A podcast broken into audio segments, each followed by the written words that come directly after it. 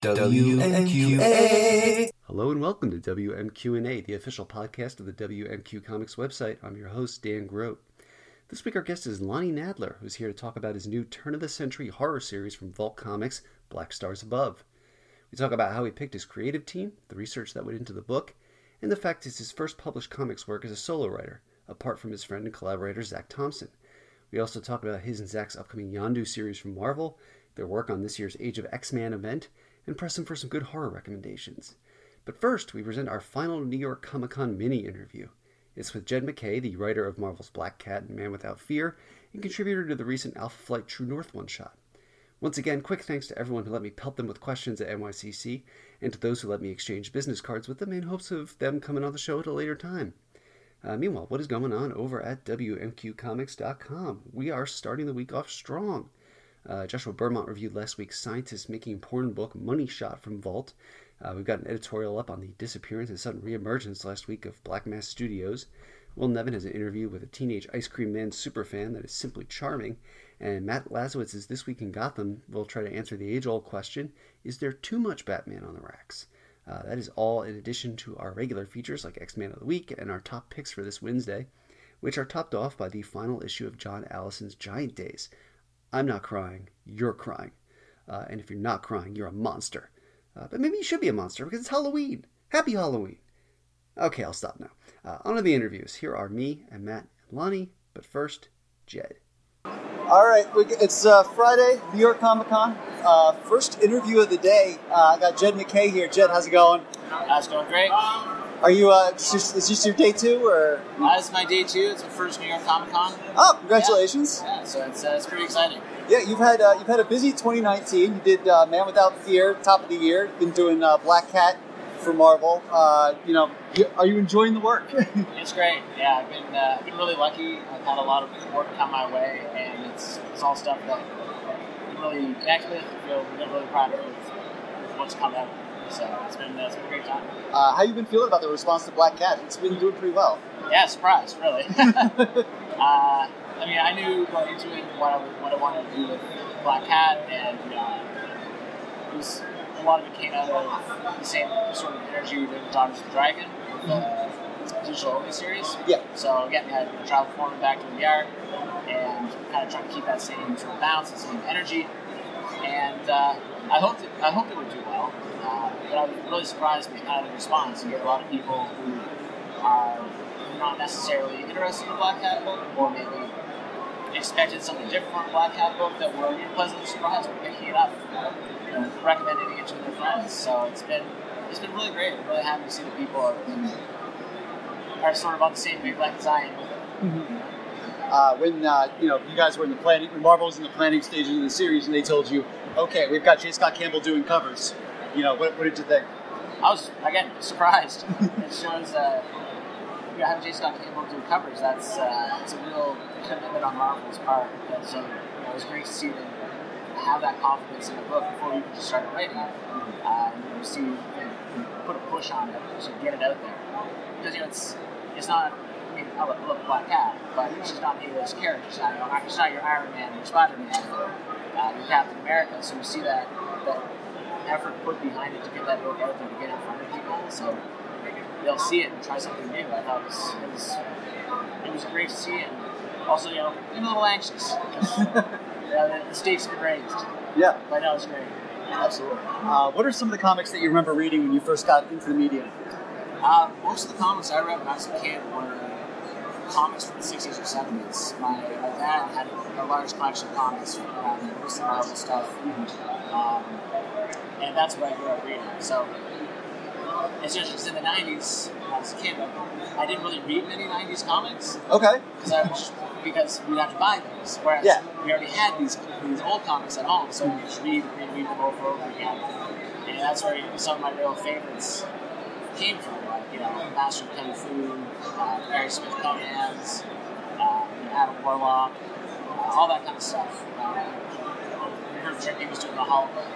So a lot of that's what kind of has come to inform my uh, my comics. Then months later you expand out, and get caught up with stuff. But that's definitely what was the first basis for comics, especially superhero comics. uh, you just did uh, you had a story in the uh, Alpha Flight one shot uh, as a uh, proud Canadian citizen. uh, were you an Alpha Flight fan prior to that, or? Yeah, uh, Alpha Flight. The first time I came across Alpha Flight was in the Marvel Trading Cards Series One. That was a gateway drug for a lot of people. Oh yeah, yeah, it was great. And it was, I had a whole set, and they had a team cards. Yeah. And oftentimes the teams were listed there were a lot of characters I've never seen before. And this Alpha Flight was completely me. So who are all these people? It had like um, it was a the Windshear was was on the card, and like uh, Heather Hudson was Vindicator at that point, I think, memory serves. And so it was totally new. They all had this like really unified look, except for Slipstream, I forget his name, Windshear. And uh, I turned over, I read this Canadian superhero team. And, in Canada, we're used to most of our media coming from the States, Most of the mainstream media comes from the States. We focus on stuff in the States. And to see that there was a Canadian superhero team really kind of blew me away. So later on, I tracked it down, started reading Alpha Flight, and for a long time, I wanted to work with Alpha Flight. And unfortunately, it's not the 80s anymore. Alpha Right. Flight ran for like 150 submissions. Uh, so I figured it's probably not something that would ever happen. But then, yeah, last year, I was talking to uh, to Ed. He's like, "Yeah, we got this Alpha Flight book that we're trying to put together. So maybe get, maybe someone will get in touch with you to write stories." That's amazing because you know in interviews like this, people always ask you, "Oh, what's your what's, what are some of your bucket list things or properties you want to work with, or teams, or characters?" Sure. For me, Alpha Flight's always the top of the list. And it's also one of the ones I'm like, "Yeah, I'm going to do that." And then I got to do it. Yeah. So I had, it, was, it was a huge honor. It was a lot of fun. I set it in my home province, in Prince Edward Island. It out in Cavendish, where around where I used to live, where I used to work as a kid. So yeah, it was, it was great. He's my favorite Alpha Flight characters, just and Marrina. So yeah, it was uh, it was a huge opportunity. I was really about. Yeah, and uh, I really uh, I appreciated that you also used Fat Cobra in the uh, Yeah, flashback. yeah. Well, that's that's that was kind of part of my um, my 2019 stealth Ulysses Bloodstone push, where I've been putting Ulysses Bloodstone in things. Uh huh. Um, Bizarre Adventures came out uh, a couple days ago. Uh huh. Uh, I wrote a Bloodstone story in it. And this would have been like December last year. And then after I wrote that, I became increasingly obsessed with Ulysses Bloodstone. So when I wrote Black Cat number one, I put him in the backup. When I wrote Alpha Flight, put him in that one as well. So it's like, I was like, well, I never thought I'd get to write an Alpha Flight book, or, you know, even one shot. But here I am. So maybe if I keep pushing this, I'll get to write a Bloodstone book too. So uh, Marvel, I know you're looking for more people to team Conan up with, and just say it. Yeah, I mean, it's uh, originally Bloodstone was contemporaneous to Conan, when back in the day when the like Hyborian area was supposed to be the Marvel past. Nowadays, I think it's diverged, but uh, yeah, you know, it works. It Yeah. works. Uh, you know, New York is like right around the time people start talking about what's gonna, ha- you know, what's going on in 2020. You know, what what are some things that that you can look you're, you're looking forward to? Obviously, that you can talk about. yeah, so Black Cat is continuing apace. Right. Uh, it's, it's been doing, surprisingly well by everyone's accounts. So as far as I know, it's going to be keeping going uh, for the for the near future. I mean, you know, an ongoing is only an ongoing until it gets canceled. But, yes, of uh, course. as far as I know, that uh, that axe is still well away. So we keep keep going on that. We've got a lot of fun stuff going on there. We're going to wind up for have a big slam bang finish, the over arc, for issue 12. So that's been taking through for a while. We got Spider Verse going on right now. I wrote the first issue. Um, issues two through four, we're going to see like sort of anthology stuff, different creators. I am stepping back for issue three. I'm doing the, the Penny Parker uh, Spider SB slash slash DR yeah. issue. So that's a lot of fun. It's a she's a great character in that. Uh, of Spider Verse number five as well was a, a bombshell issue. So it's really it's a lot of fun to take that character on. It was very challenging to try to kind of match that tone, but I think we did a great job. So looking forward to that. All right. Are you here through uh, Sunday? I am here. You're uh, here till leaving Monday. All right. Well, rest and hydrate. It's a long show. Oh, I know. I'll uh, I'm trying to practice enough self care. Yeah. All right, Jed. Thank you so much. Hey, no problem. WMQA. Uh, so Lonnie, you just pulled a, uh, a, a reverse October on Twitter and uh, changed your Twitter handle from something not Halloween related to uh, just just your name. oh shit! That's what, okay. That's where we're starting. Yeah, that's how we're starting. we ask the hard questions here. this is like it's so funny because I like I never expected anyone to ask me about this, but it's something I put like a stupid amount of thought into. um, yeah, I it was like my my Twitter name for years was lawn underscore monster, like since I started Twitter like seven or eight years ago. Mm-hmm. Um, and it just always felt like really juvenile and it felt like you know people like their first email addresses were always something stupid like that. Oh sure, yeah. Mm-hmm. Um, and it just felt like every time I looked at my Twitter, that's how I felt like it, it wasn't like very serious. And then everyone started making these like Halloween names over the last few years. And it's exactly what you said, where it just felt like I was that dude who was like Halloween year round, and I, like I love Halloween, but I didn't want to be that fucking guy. so I was like, I need to to make a change, and like, luckily my name was available for it. I was like, it's just gonna be as basic as as it could possibly be, so that I don't have to, to like look like that that Halloween 24/7 365 guy. Yeah, you know, I was getting ready to t- like, you know, I'm doing I'm doing my research, getting ready for this episode. I type L O N. I'm getting ready to type the underscore. The autofill suggestions come up. I'm like, hey, what is this? yeah, and that's happened. Like a couple people have messaged me being like, "I tried to tag you, and like your name's different. What's up with that?" And I'm like, "I don't know. I'm, I'm a I'm a different guy now than I was eight years ago. I'm not a monster anymore." Yeah. Um, so uh, you did uh, you did New York Comic Con a few weeks ago. How'd that go for you? How was how was your New York Comic Con? It was good. Um, I love that, that show. I, I try to go. I've gone every year for the past four years, and I, I did it once before that. Um, it's a great show because it's so, so many creators go there that I get to like talk to, you know, see a lot of my friends and my publishers and editors. Mm-hmm. Um, and then I get to be in New York, which is it's one of my favorite cities. So it's always nice to to be there. And the the film and TV side of stuff has taken over quite a bit. Sure. So like this time was like it was a bit much for me to to handle like the the crazy amount of sensory overload that comes with it. Um, but it was still a great time, and uh, I'll I'll probably go back next year. The um, I was there for one day. It, to, for me, like the weirdest part, or like the most crowded part, and and this was just surreal to me is like the, the Funko booth. That, Dude, that's where it's like a mob scene. it's so crazy.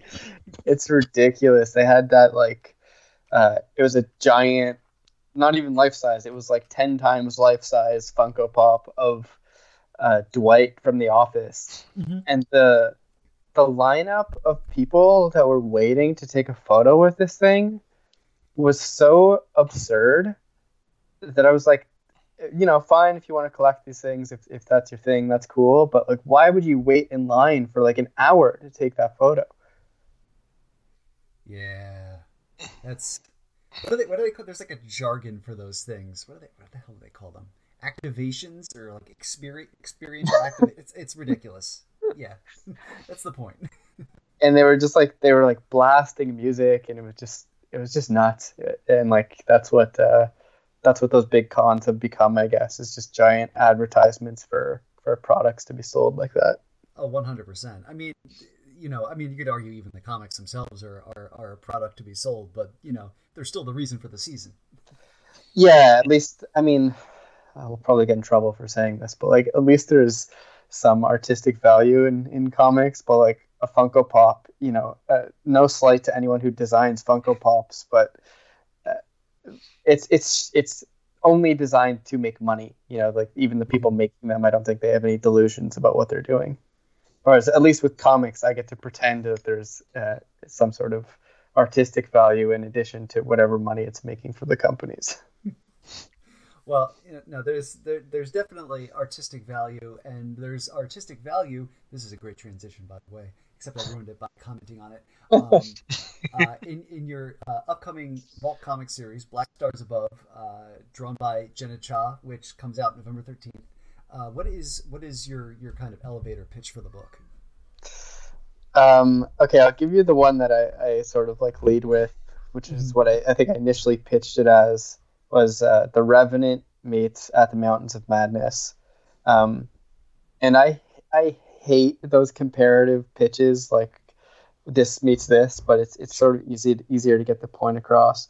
Um, so if that interests you, the longer form of the pitch is uh, it takes place in uh, in Canada at the tail end of the 19th century uh, when the fur trade is dying, and it follows uh, a young woman who lives a very remote, isolated life uh, that she wants to escape. And when she's offered the opportunity to do so by taking a parcel through the woods, uh, she takes the opportunity and then finds that there are things hiding in those woods. Awesome. Now, uh, this is uh, I think I saw you say online. This was your this is your first uh, you know solo writing published comic. You know, which is to say, you know, you're not working with with, with your frequent collaborator Zac Thompson. Mm-hmm. Um, you know, given that, does this kind of raise the anticipation for you? You know what I mean? Like you've been publishing comics obviously for three years, but you know, this is this is the first time where it's it's you know, I mean, obviously you have a a creative team, but you know, writing on your own, does it sort of does it give it a little bit of, of sort of like the newness back to it? Yeah, totally. It's um, I was just sort of talking about this the other day with with Jenna about how uh, I haven't felt this sense of like anxiety of like with an upcoming release since the first book Zac and I did together, which was the Dregs. Mm-hmm. Um, and it's it's both like uh, it's both exciting and exhilarating, but also terrifying because I feel like there's no one else to blame it on, right? It's, I can't be like, you know, Zac's the problem here. So it's just uh, if it fails in any regard, it's it's uh, no one but myself to blame. But um, it's also, like I said, it's really exciting because I, I, was writing comics by myself, just not publishing them traditionally through uh, through publishers before Zac and I started working together. So getting back to that and, and getting back in tune with uh, my own voice as a comic book writer um, because I, have been writing stuff on my own, uh, just not comics, uh, for the last few years as well. But getting to know myself again and reacquaint myself with uh, my voice as a comic book writer has been um, it's been rejuvenating, and it sort of made me uh, realize re- rediscover my love for the medium. That's great. Um, how do you feel like, or or you know, maybe maybe it does, maybe it doesn't, but you know, how do you feel like your your writing style changes when you're not working with a partner? Uh, it brings out like the worst elements of, of me, um, but hopefully some people think those are are have value. But I think Zac and I work together well as a team because I have a tendency to do everything very slowly, um, both in terms of like the time it takes me to do it and in the actual like book itself, I like things to take a lot of time. And Zac is more of a like go go go go go like balls to the walls um, uh, type of storyteller, and you can see it in our personalities too. So I, I think um, that part of it has been been really interesting to see, just like how I how I craft the story now and and how it it represents me. Um, yeah, I don't remember your original question, but it had something to do with that. I do believe that you answered it, sir. yes. um, you know, but when you guys are working on individual projects, will you still like bounce ideas off each other, kind of still you know use each other as a sounding board or a support? Yeah, totally. It, depends on the project. Like this one, uh, not so much, just because there were things, yes, that that, that I did it for with this book, but it, it was a really personal project for me, so I didn't uh, and I wanted it to feel like my own. I didn't really want other people's input. Mm-hmm. Um, but other projects, yes, I've asked Zac a lot uh, about stuff, and he's helped me with. And, and same with Zac's own books, he mm-hmm. uh, will come to me and be like, "Hey, this is what I'm doing," and I'm like, "Oh, that's really cool. What if you maybe threw this in there?" And then he's either like, "Yeah, that's great," or "Back off. This isn't your book." so uh, yeah we're like we see each other constantly and we talk every day so it's like it's hard not to to to talk about the things we're working on and to get excited about uh, our stuff and about each other's stuff and, and just want to help the other person succeed. Um, how did you get hooked up with uh, with your artist with Jenna? Um, so I'd been looking for an artist for Black Stars Above for like months, and it was really difficult because I had a very specific vision for the book and a very specific style I was looking for. Um, unfortunately, not a lot of people draw in that style, and the ones who do are, uh, you know, they're they're big, big names who would not be working on a book with me. Um, and so I went through like I don't know, like so many artist profiles on DeviantArt and on Twitter and Instagram and wherever, and it was just months of me and my editor putting like submitting people back and forth, and always just me being like, oh, this person's not quite right, this person's not quite right. And then I was looking at uh, on Twitter one day, I just um, searched the the hashtag visible women because mm-hmm. it was like trending that day or whatever. Um, and I looked through it for like a good five hours, and I saw this like I saw Jenna's tweet, and um, I was like, this this person looks like they they could be good, but like they're probably like uh, some big name I didn't know about. And then I looked, and like she had like no followers or anything, and I was like, uh, okay, I'm gonna send this to my editor. And so I sent I sent Jenna's profile to my editor, and literally like 10 seconds later, I got an email back that was like, dude, this is really fucking weird because I was just typing you an email that was sending you Jenna's profile to be like, what do you think of this artist for the book? And wow, yeah. Uh, and so like a, a week later, um, I guess uh, Adrian, my editor, sent her the the pitch, and she agreed to do it, and that's pretty much that's it. So luckily, she was she was available and, and wanted to work on it. That is awesome. Um, I am I'm, I'm curious. You know, when you were when you were figuring out the style of of artist that you wanted to work with, like was there a specific like work or or you know not necessarily a particular artist, but you know like if you were to describe to to me, uh, you know what you were looking for in an artist, you know what, yeah. what would you say that was? I, I, think specifically, I was looking for someone who had a more traditional style and someone that had a, a hatchy style. Mm-hmm. Um, I was looking at a lot of like Gustave Doré etchings and engravings. Um, it, like he's one of my favorite artists, and I was looking at a lot of his stuff, specifically the stuff he did for um, for Dante's Inferno, and I wanted the book because it takes place in the 1800s. I wanted it to have this old art book quality to it.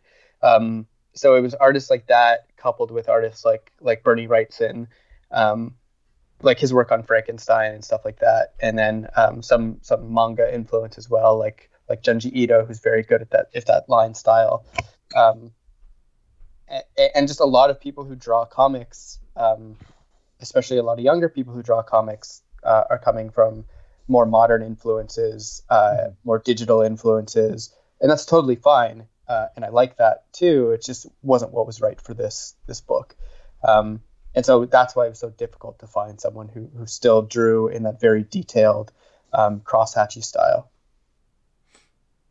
Oh, that's awesome. Uh, you know, how did how did Jenna react when you reached out to her? Uh, I mean, she's like so chill about everything. it's kind of like, it's just kind of like, yeah, sure, I'll do it. Like, I, I really like the she really liked the pitch. I think it, resonated with her a lot because um, I, I, guess she'd been asked by like by quite a few people to draw their books before, mm-hmm. um, and she just she wasn't interested in in the material that she was being presented. Um, and I, I, think part of the reason why is, is Jenna. Um, she's a writer also, and, and she can she can write uh, perfectly well by herself and she has her own stories to tell. So I think if she was going to draw something for someone else, it had to be something that really resonated with her. Um, and luckily, this project did. That's great. We uh, we found out like very early on, like on the first conference call we had to talk about the book. It was just kind of like, oh, we have all the same influences. We want to tell the same kind of horror stories. Like it, it makes a lot of sense that this pitch would appeal to you, um, to her. So. Um, yeah, it's been it's been a great collaboration ever since. It's great. Um, you know, you've also the book has a lot of of beautiful handwriting in it uh, because you know people are writing letters or they're journaling, you know, within the first issue. Um, you know, handwriting is something that does not always come across, you know, look good in comics, but you've got uh, Hassan Otsmane-Elhaou as your letterer, who's like one of the modern greats when it comes to that. Um, you know, did you uh, when you're putting together your team, did you ask for him or did Vault have him like ready and waiting? Oh no, I had like a specific team in mind. Like after I got Jenna on board, mm-hmm. it was like I knew like Jenna and I talked about colors and what we wanted, and both of us were like, Brad is the guy to color this book. And we were talking about letters. It was like Hassan is the guy to letter this book. So they were like both our like first choices above anyone else um, that we sent in as requests. And uh, again, just fortune happened that uh, they both liked the pitch enough to to agree to do it. Um, but yeah, you're right. Like specifically about uh, to answer your question about Hassan is he is so he's such a, a, a talented letterer, but I think saying he's talented is almost a being reductive because he thinks about lettering in ways that other people don't, and he works really hard to make sure that it's part of the story. And that's his biggest asset is that he understands the narrative and tries to make the lettering complement whatever the writer and artist have already put on the page. And I don't see that from very many letterers working today. Mm-hmm. Um, so, what made that end of the 19th century era the period where you wanted to set a horror story? Was it a time period you already had an interest in, or did you have the you know supernatural kernel and then look for the era where it would work? Um, this is a tough one to answer because it sort of all happened simultaneously. Um, I have a, I guess I should start with like, I do have an affection for period storytelling. Um, and I am specifically interested in stories that take place uh, at the turn of the 19th century. Uh, but those stories are usually like in England or in like uh, uh somewhere in America because a lot of my writing background or a lot of my, my literary background is, is influenced by um, Gothic literature and people like like Poe and, and Henry James and stuff like that. So like you know all those stories set during that era. Um, but with this one, it, it, was specifically born out of I was reading a book. This is so boring, and I'll try to say it quickly because like I know how dull it sounds. um, I was reading a book by Margaret Atwood, who was one of Canada's like greatest uh, literary treasures. Mm-hmm. The book is called Survival, and it's uh, it's her writing nonfiction about what she believes connects all of Canadian literature because people often say Canada doesn't have like a, an artistic identity like other nations do. Um, and while I was reading that book, I, I, got this image in my head of a young fur trapper uh, wandering through the woods, uh, carrying some sort of parcel, and there was just this like cosmic horror mood to it that, that came along with that image. So that was like the seed of the idea for this.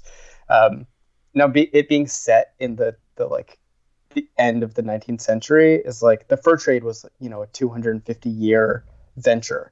So like finding what era in there uh, what what period in that period i was going to be working in that took a bit more time and research. Um, and i ended up choosing 1887 because like the fur trade at that point had been dead for like 20 years almost. It was like uh, not many people were still trapping the Hudson Bay Company, which was responsible for most of it, was moving on to retail.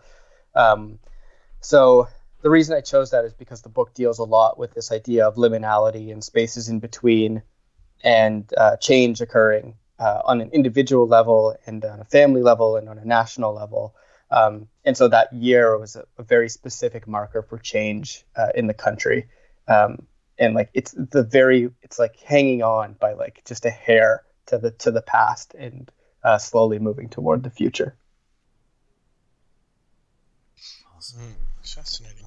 Yeah, uh, you've also you know the perspective is also unique in that the central character is part. Uh, you know, uh, uh, Metis or, or you know one of the the Canadian uh, you know kind of First Nations uh, tribes, uh, also half French. But you know, is that you know, had you gone and looking for for that to be you know, sort of the the, the perspective or the or the POV character through which the story is told? Um, it wasn't. I guess it wasn't a specific choice of like I need this story to be told through the lens of an indigenous character. Mm-hmm. Um, it it just sort of made sense in the, the story as I was building it out with the themes that I was dealing with that it should be uh, a woman and that she should be Métis because uh, again the themes I'm dealing with of, of liminality and change and uh, and also this idea of you know uh, if I'm working in the tradition of, of Lovecraft and cosmic horror in general like 99% of those stories are told from the perspective of like an affluent white male in America. And I just um, to me I didn't want to write another story from that perspective because I thought it would it would just feel too derivative. It would feel boring. I wouldn't really know what else new to say from that vantage point um, so it, it gave me a new lens to see it through. Sorry go ahead. No, no and it's best to avoid all the almost inherent and if not inherent at least exceptionally uncomfortable racism that comes with Lovecraft. Totally. And, and that was like that was a very conscious effort on my part. It was like if i'm going to do work in this tradition i don't i want to address the racism and i want to i don't want to hide it. I don't want to just be like lovecraft's amazing uh, look at me tell a derivative lovecraft tale i want to to address uh, everything about the man the things i love and the things i, I don't love um, and so that's what led to this this uh, the choice of uh, the main character being indigenous um, and, and I guess I should should clarify that like I don't mean to say this in the sense of like I don't think I'm a, a spokesperson for their culture. I don't think I'm like I don't want to seem like I'm speaking on behalf of someone else's culture. Um, it's just that's the perspective that this story demanded, and uh, hopefully I'm doing it justice, and hopefully I did enough research to uh, to to earn the the the uh, the right to, to tell a story uh, with with the character of that origin. Uh, well, I mean, you know, one thing I did want to ask is, you know, how long, you know, you've mentioned this kind of being a slow burn. You know, you spend a lot of time looking for your artist and everything. How long was kind of the the, the research phase of of this project? Uh, the original idea for this came uh, three, four years ago, um, and it, I was slowly, slowly building it out since then. Um, and then over the past year, year and a half, it was an intense period of research where I was reading, um, I was reading like journal entries from the time, like firsthand texts from people who were trappers at the time.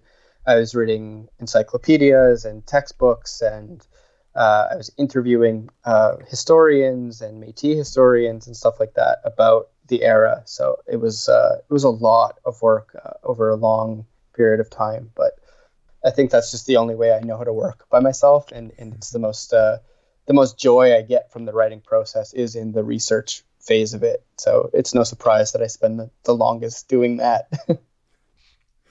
that that's great. Not everybody has the patience for that. No, I think it was like it was bred into me as uh, my family was like very scholarly and very like you do like study, study, study. So it's it's just something that I grew up with. Um, and you know, I, like I'm a, I'm a, I went to, to university and stuff. So like for, for philosophy and English literature. So like, that's just what my life was for too long of a period that I can't let go of it. It's just, it's in my blood now. Uh, not giving away too much about the first issue, but towards the latter middle of the book, a blizzard starts and one thing that jumped out at me was the snowflakes of the blizzard don't just appear in the panels, but they're also popping up in the gutters. And it makes that snow feel like it's consuming the entire world. And I thought it was a, a phenomenal touch. Was that you or Jenna or a combination? Thank you. Uh, uh, I'm glad you noticed it because I'm worried sometimes when I, I put stuff like that in my books that like readers won't get it. Um, but it seems like you did, so I'm, I'm thankful to hear that. Um, that was uh, that was something that was scripted. Um, it was scripted a bit differently in that uh, I wanted the gutters to be bigger and for you to see uh, like snow flowing through the gutters, like piling up on top of the gutters uh, and on top of the panels. And then um, Jenna, when she was she, when she was um, doing the pencils for it, she was like, "That's I can't do that because it's going to interrupt the image. But what if we just do it this way instead?" So it was sort of like a a combined effort where I had this original idea that I wanted to communicate, like the snow overflowing and the it spilling out of the pages, um, and then she just found a better way to communicate that than what I initially had incepted. I love the use of the gutters in comics because I think some people tend to f- not realize just how integral they are to the process and mm. how using them can have a real impact on the look of a page. Yeah, absolutely. And that's something I'm like obsessive about. Like when I generally when I script, I'll like I will know the layout for the page. Uh, like I spend a long time thinking about the layout of the page before I'll, I'll, write it down and I'll go through different iterations of it before I ever pass it off to an artist. And you know, oftentimes they'll they'll change what's there, but oftentimes they won't. And I think um, you're right. It, it's important to think about the form. It's important to think about the medium and how it can be best used to tell the story and communicate the ideas um, that you're trying to communicate. Uh, and the gutters are, a tool that's unique to comics. Like no, no nothing else has that. Um, but people don't, I think, always see it as as a tool. I think people just sort of see it as like a yeah, yeah, yeah, like you know, next panel, whatever. you need to read your Scott McCloud. Yeah, exactly. I'll die by I'll die by understanding comics. That's like it's the Bible. mm-hmm. so you've you've published a lot of your prior to this you've published a lot of, of your indie work uh, through Black Mask and Aftershock. Uh, how did the, how did this uh, book, how did Black Stars Above, end up at Vault? Um, I think it was just I, I met the Vault guys at Emerald City Comic Con uh, when they were like just starting. I think it was their first year, um, and they already had titles that impressed me, and they were just Adrian, my, my editor, was just and, and Damien, um, uh, his brother, who who also works at the company. They run it together. They were just the nicest guys, and not only were they nice, they they love comics, and they seemed to be interested in telling the same kind of stories that I was interested in telling, and they were only doing science fiction and fantasy at the time so I wasn't even sure they'd be interested in in like seeing a pitch for something outside of that realm. Um, but I was talking to Tim Daniel, who's their uh, their designer, because I know him from way back uh, uh, from way back in the day. Uh, I was doing comic book journalism, and, and I uh, reviewed a couple of his books. Um, and anyway, he he told me that uh, he gave me some insider information that Vault was looking for some horror titles. Um, and I said, "Great, I have one." And I just sent it to to Tim, and he liked it, and so he sent it off to Adrian. And after some back and forth, where I think they were like confused about what I wanted to do because it's so strange and slow, that like they needed like to to really understand it. So I went through. Um, I did a lot of uh, different versions, not versions. I, I, extended the pitch several times for them. Um, and and after Adrian got it, he was just kind of like, "Oh, I now understand what you're trying to do. Yes, I want to do that." that's awesome. Yeah. Uh, yeah, that's right. That uh, this book is part of their uh, Nightfall, uh, like their horror imprint. Yes. Now, uh, the Vault Vintage uh, variant cover that's coming with the uh, the the first issue, the Frank Miller homage, uh, is that is that something that you got any uh, say in? Um, yes and no. It, it's that that was a, a strange one because I was um, I gave them like several covers that I wanted for the vintage cover because uh, I knew they were going to do one, and the the one that I really wanted was a, a Brian Bolland Animal Man cover because I just felt like it it really represented the the book uh, best. Um, and they agreed to do that initially, and then uh, we have like a um, what's it called? A Slack conversation thread with all of us, sure. and I think I I posted some images from uh, Whiteout in there, and I think when they saw that, they were kind of just like, "Why aren't we doing this book, the vintage variant?" uh, and so that's what they ended up going with, and, and thankfully, that's also um, a book that that influenced this one in terms of uh, the way like the the snow uh, looks and, and the way it, it sort of consumes the world. Um, so I, I, was happy to see that, and, and obviously, you know, like who who in comics doesn't like Frank Miller? Uh, so it, it was uh, it was cool to see.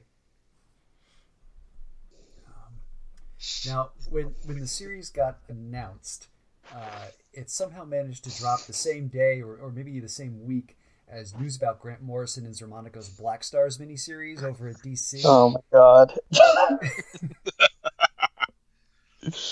yeah, yeah, it did. That was a, a crushing moment. When I think actually it was Zac that sent me the article he was just like, dude, I'm gonna break your heart right now, but I'm fucking sorry. Grant Morrison is releasing a book on the same day as you that has the same title, and it was just like, fuck you. Like, no, he's not. um, so yeah, I saw that, and it was, just, it was just kind of one of those things that's like so bad that you have to laugh at. Um, and uh, I freaked out and went to to my publisher, and I was like, we got to change the release date. This is, you know, it's gonna ruin everything. And they were just like chill out. Like it's fine. Nobody's gonna care. Uh, and we ended up did changing the release date, for different reasons. Um, and then I, I actually reached out to to Liam Sharp and was just like, dude, like this is weird. We have a book coming out the same day. And he was just like, he was super nice about it. He was just like, oh, cool. Like, I'll check out your book. Like, don't worry about it. So it's all, my fears have been assuaged so far. And like, I don't know, to think that people who are reading Grant Morrison's Green Lantern are the same people who are going to be reading my book is like was a stupid thought anyway. Like it's not the same audience, so it's like it doesn't really matter ultimately. It was just sort of like in that moment I was like doom and gloom. Nothing was going to be okay for the rest of my life. I mean, I have to imagine, you know, obviously Zac reached out to you and and you know is going to bust your balls, but I also have to imagine like there were quite a few people on comics Twitter who just turned into fucking Donnie from The Big Lebowski. Like, yeah, that's your title, dude. Yeah, yeah, I yeah, that happened. I, am the walrus. Yeah, exactly. oh man, but uh, uh, moving on. Uh, you know, you got uh, earlier this year and, and, and last year uh, you got to play in the X Men sandbox during the, the, the pre Hickman Age of X Man era, which brought in. Sorry, I love this. Like, we talk about the Hickman era as if it's like Christ, like before Christ, after Christ, before Hickman. and oh, yes. yes. Well, plenty of resurrections. yeah, that is true. but uh, you know, it, it, the, the the Age of X Man era, you know, I've written about this online. It brought in so many new voices playing with a lot of of go for broke concepts. You know, uh, but you know, not only that, you and Zac, you know, you got to mastermind an event. Um, can you talk a little bit about how you ended up with that opportunity?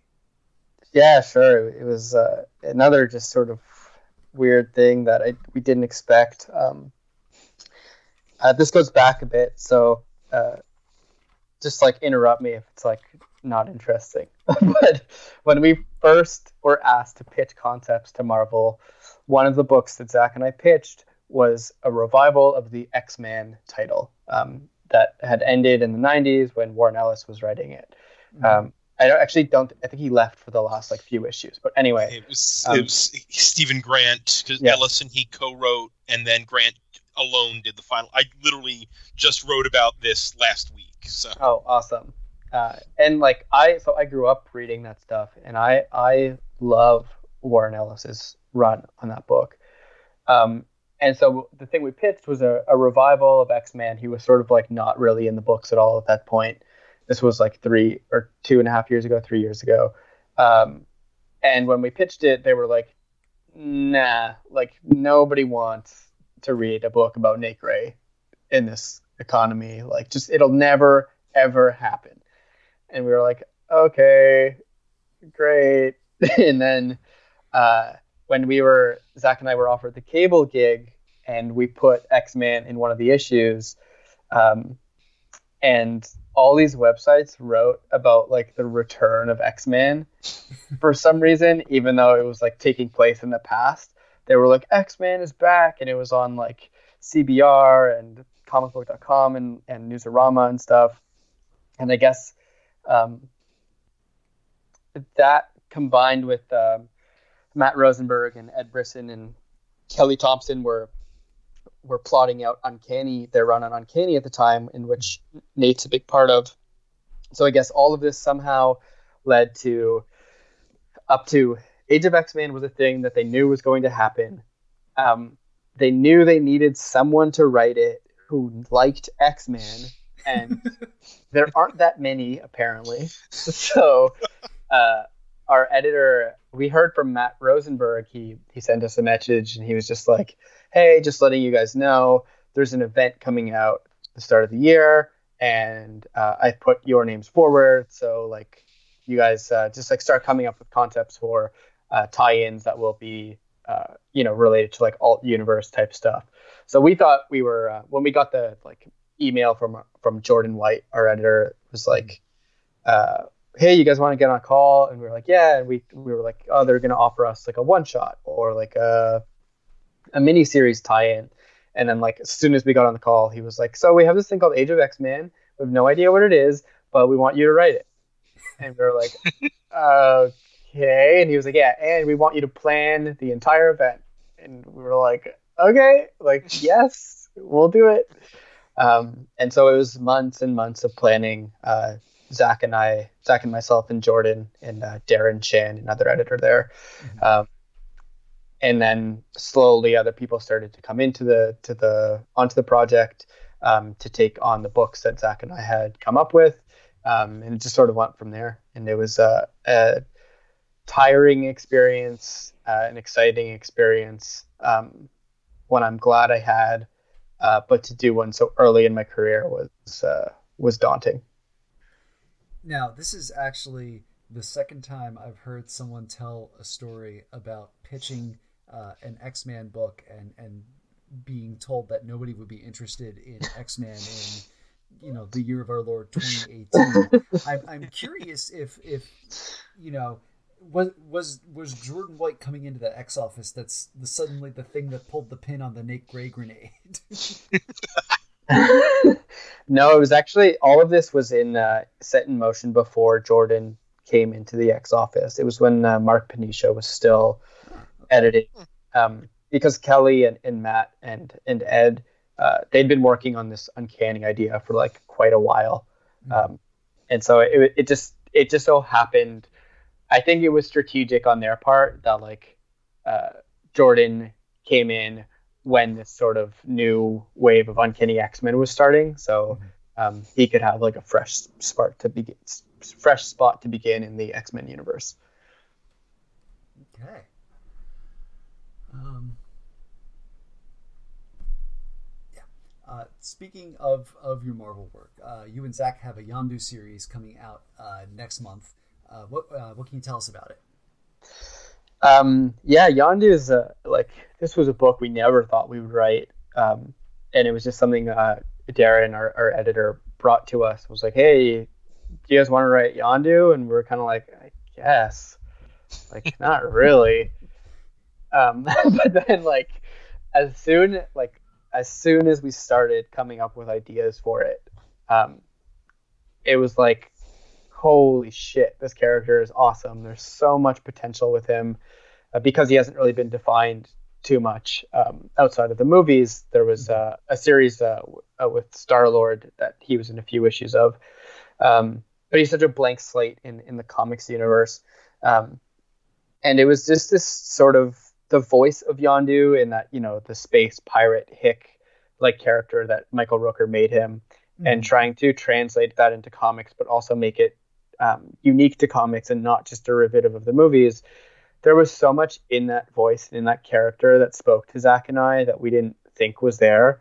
Um, but typically, the stuff Zac and I have done is more serious uh, and like really like heady and tends to be like slow and philosophical. Mm-hmm. Um, but this was like a way for us to explore other sides of our influences that we didn't realize we were missing um, and, and that we we we were so uh, in love with that we it was so easy for us to become invested in the character very early on. Um, especially once we realized, you know, we want to make this sort of like a dirty, gritty, dark comedy, uh, western in space. Everything just sort of came into place, and now this is like probably my favorite character that we've written at Marvel. Um, you know, it's like all the X Men characters. They're, they're they're people I've loved since since I was like a little boy, mm-hmm. and Yondu, this character who's like new, ends up being the one that that I think is like the one I'm, I'm most proud of having written, and the one that I feel like most attached to for some reason. Oh, wow, that, that that is that's awesome. I'm glad to hear that. Um, you know, it kind of I, I was gonna I, was gonna have a follow up question to this, and and I feel like I already know the answer, but you know, uh, one thing I was kind of wondering is is is Yondu a sympathetic character uh, in your eyes? And you know, the reason I ask that is, I mean, obviously, I'm coming to the character from the movies, and you know, Guardians of the Galaxy two has always sh- struck me a little weird. Uh, you know, because I remember watching the scene where Yondu dies, and t- I turned to my wife and my son, and we're in the theater. They're both crying, and I'm thinking to myself 45 minutes ago, that dude killed like a hundred people. it had a catchy soundtrack, but it still happened. And in the first movie, he kept threatening cannibalism to a, to, to Quill. So yeah. you know, I, I, you know, without giving things away, uh, you know, what what can you tell us about about you know your your kind of beat on the character? Yeah, I mean, I think you're right in that like Yondu is kind of a real piece of shit, and it was it was it was a goal for us, but also a lot of work to figure out how to make that character someone people would want to follow for uh, uh, for five issues. And the book, um, I don't want to give too much away, but I think uh, there's a, a, point in the the series where you find out his origin story, mm-hmm. um, and it tells you why he is the way he is, and uh, we've tried to make that a very human moment, and I think it's something that's going to catch a lot of people by surprise. Um, and it, it just yeah it explains who he is and you sort of understand why he's this bastard and why he feels like he has a right to, to behave this way um, the other side of it is you know Yondu is just a he's a funny dude and getting to write that hick dialogue is, is he's charming in the greasiest possible way it's like you know everyone knows those guys who are like you should hate them because they're like they're just gross and they don't have anything going for them and they're not particularly handsome and yet they have this charisma that they've been born with that they they just are able to wield it in ways um, that gives them their, their, their benefits and that gives them their edge. Um, and getting to write that was really interesting uh, on top of coming up with uh, you know the heart of the character that comes into it later. Awesome.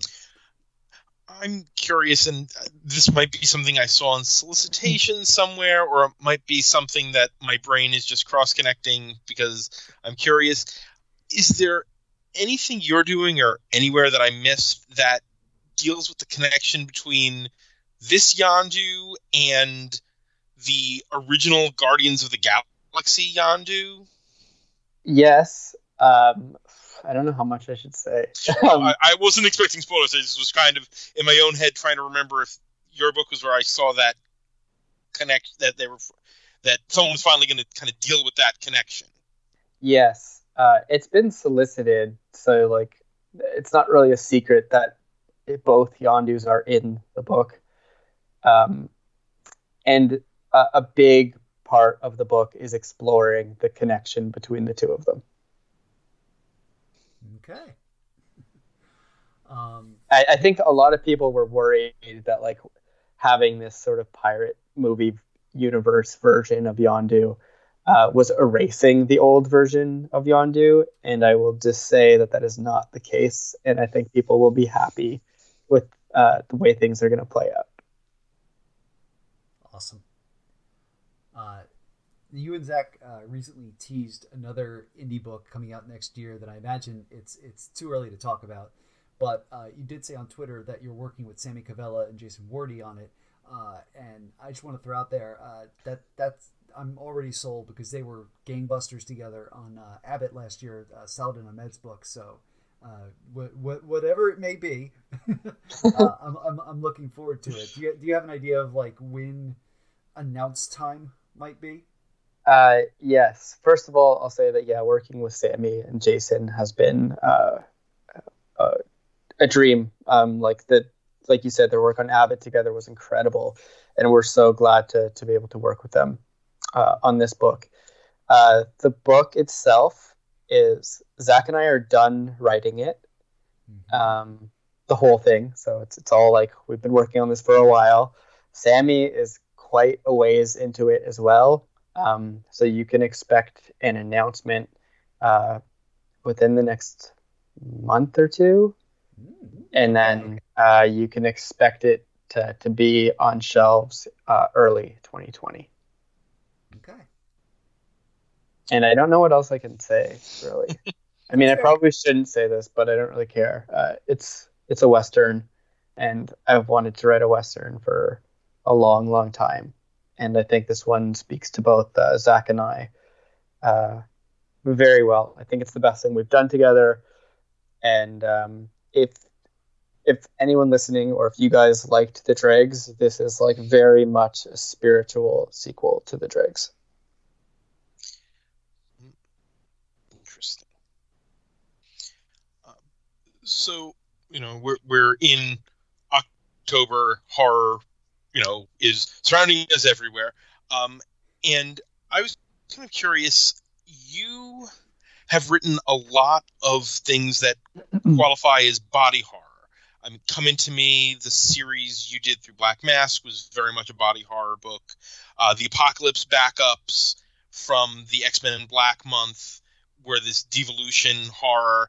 And I loved that your run on Cable, which I thought was great book, um, played with Cable as that body horror character, since the TO virus is really a body horror thing and seeing what it could do to someone who doesn't have Cable's, you know, self-defensive TK.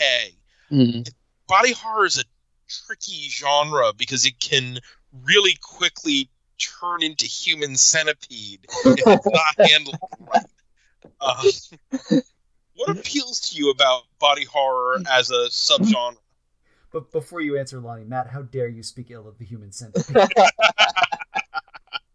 um, yeah, I, I, think you're right. I, I think uh, body horror is something that often gets a bad reputation because there are so many movies that qualify as body horror that are really not. They're really just gore or schlock or like disgusting things for the sake of it that tend that just happen to fall under the banner of, banner of body horror uh, because of what they're showing. To me, body horror, um, the the amount. Uh, this is a terrible way to say this, but I don't know how to say it. The body of work that actually is body horror is actually quite small, in my opinion. Um, you have filmmakers like David Cronenberg, um, and you have uh, comic book writers like Junji Ito, and uh, there's a small group of people who actually play with body horror well. And to me, it's this idea of using the body to explore uh, what it means to be human and and to explore uh, just how fragile our bodies truly are. And these are the things that are supposed to carry us through life. Uh, it's not about just showing gross out stuff. It's, it's it's about like the the you know the philosophical implications of of existing in a physical form. Um, and so that's what appeals to me about it is, it's the most um, the most existential of the horror genres, and it, it's uh, it gets at the core of, of humanity when it's done properly. I think, uh, and it also allows us to. It mixes very well with science fiction, like Cronenberg did so much of, uh, because it allows us. The body is something everyone understands because everyone has one, and so when you start to manipulate that to show what the future might look like, you can feel it. It's it's palpable because it's it's easy to imagine. Um, speaking of come into me, is there any chance you have any insight on when we can get our hands on the trade? I've been waiting for this information for like the last year. Um, I am told that it should be out in the next few months. Okay.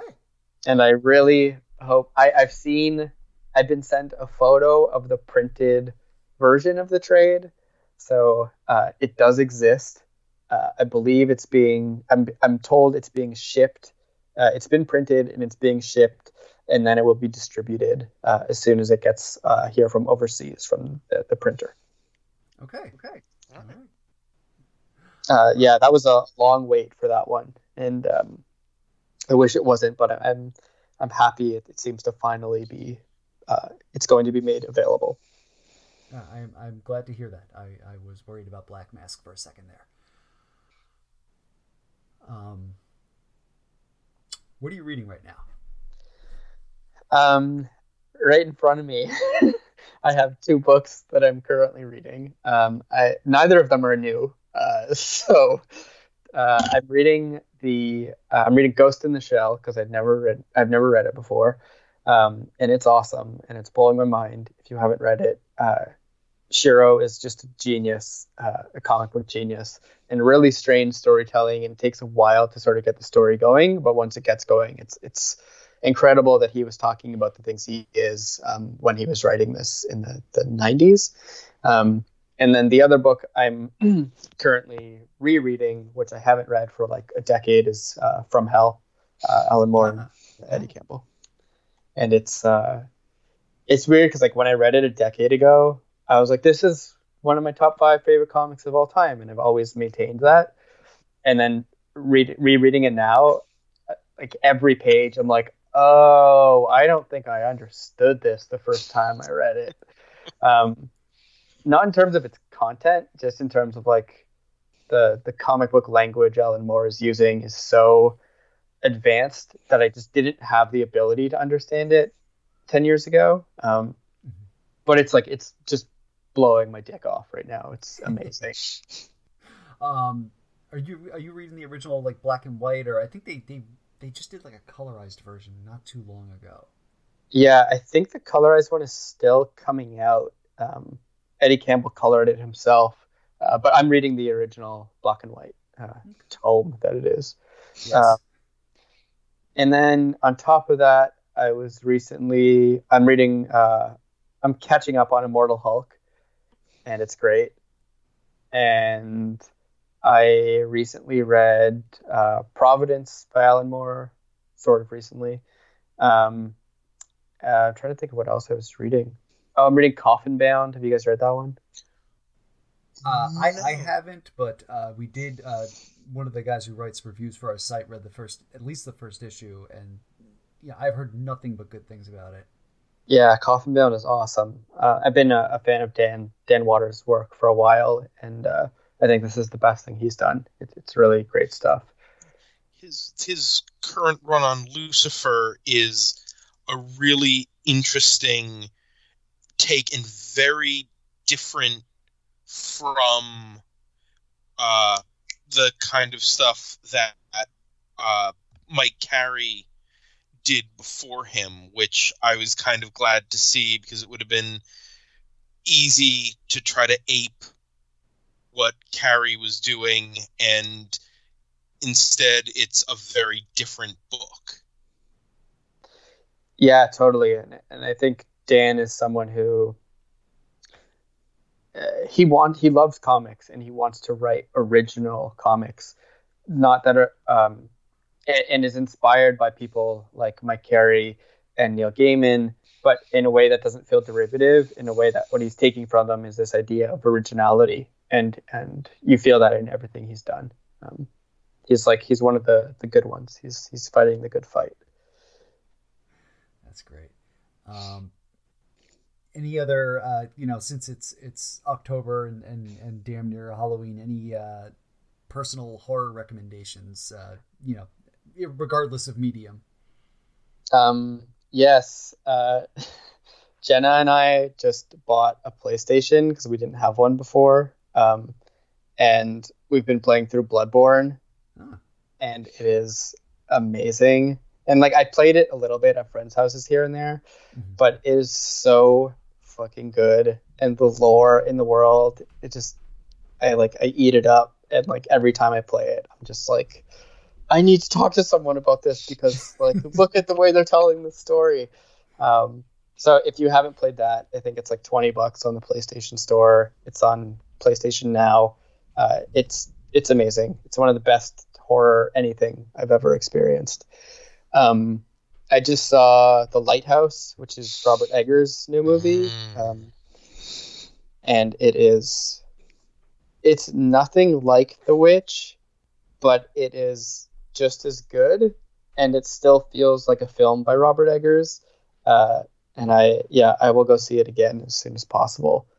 Um, and then um, yeah, that's that's pretty much it. Um, Bloodborne has been taking over most of my my like free entertainment time as of late. That and uh, and From Hell. Um, and I saw. I mean, if you haven't seen Midsommar, I saw it a few times in theaters, and it's I I loved it. Um, so yeah, those are my my recommendations for stuff I've seen recently, at least. Matt, you gave a rather uh, satisfied sound of uh, acknowledgement on uh, the Eggers film. Did you get to see it yet? Yeah, not yet. It's opening at the movie theater near my house on Friday, and it is, in all likelihood, my movie of the week that I will go and see. I'm very excited to give it a shot. Yeah, it's uh, it's like nothing I've ever seen before. It's it's really special. That's great. Uh, well, uh, Lonnie, as we are uh, wrapping up, how can people follow you online if you, in fact, wish to be followed? Uh, you can now follow me at Lonnie Nadler on Twitter, no longer at Lon underscore monster. And uh, you can find me on Instagram with the same thing, and you can find my website the same thing. And I have a newsletter if you want to subscribe to it, uh, where I talk about my books and the process and give recommendations for stuff uh, in that I write about in uh, too much detail. So if you like that kind of thing, uh, you can subscribe. And otherwise, I'm on Twitter way too much. All right, Lonnie. Thanks for uh, thanks for giving us an hour of your time. Yeah, thanks for having me. This was great. That's it for this week's show. As always, you can listen to WMQ&A on Apple Podcasts, Stitcher, SoundCloud, and at WMQComics.com, where new episodes move Tuesday mornings. You can support WMQ&A and WMQComics.com at patreon.com slash WMQComics, where just a dollar donation gets you early access to episodes, the ability to promote your work on our site, and a customized bonus reading column written by our own Matt Lazorwitz built around the character, creator, or theme of your choice. Big thanks to our patrons, uh, Steve Morris from Shelfdust and the M&T, Charlie Davis from the Young Ones podcast, Robert Secundus from Hoxpox Talks, and Scott Madrinsky from mojoswork.com. You can follow WMQ Comics on Twitter and Facebook, and you can follow me on Twitter at Daniel P. Grote and Matt Lazorwitz at MattLaz1013. Not a fan of social media? Sign up for our weekly Q newsletter, which gives you the best of WMQ every week in your inbox. Finally, and most importantly, check out WMQComics.com for all your comics news, previews, reviews, interviews, and plain old views, and we'll see you next time. WMQA.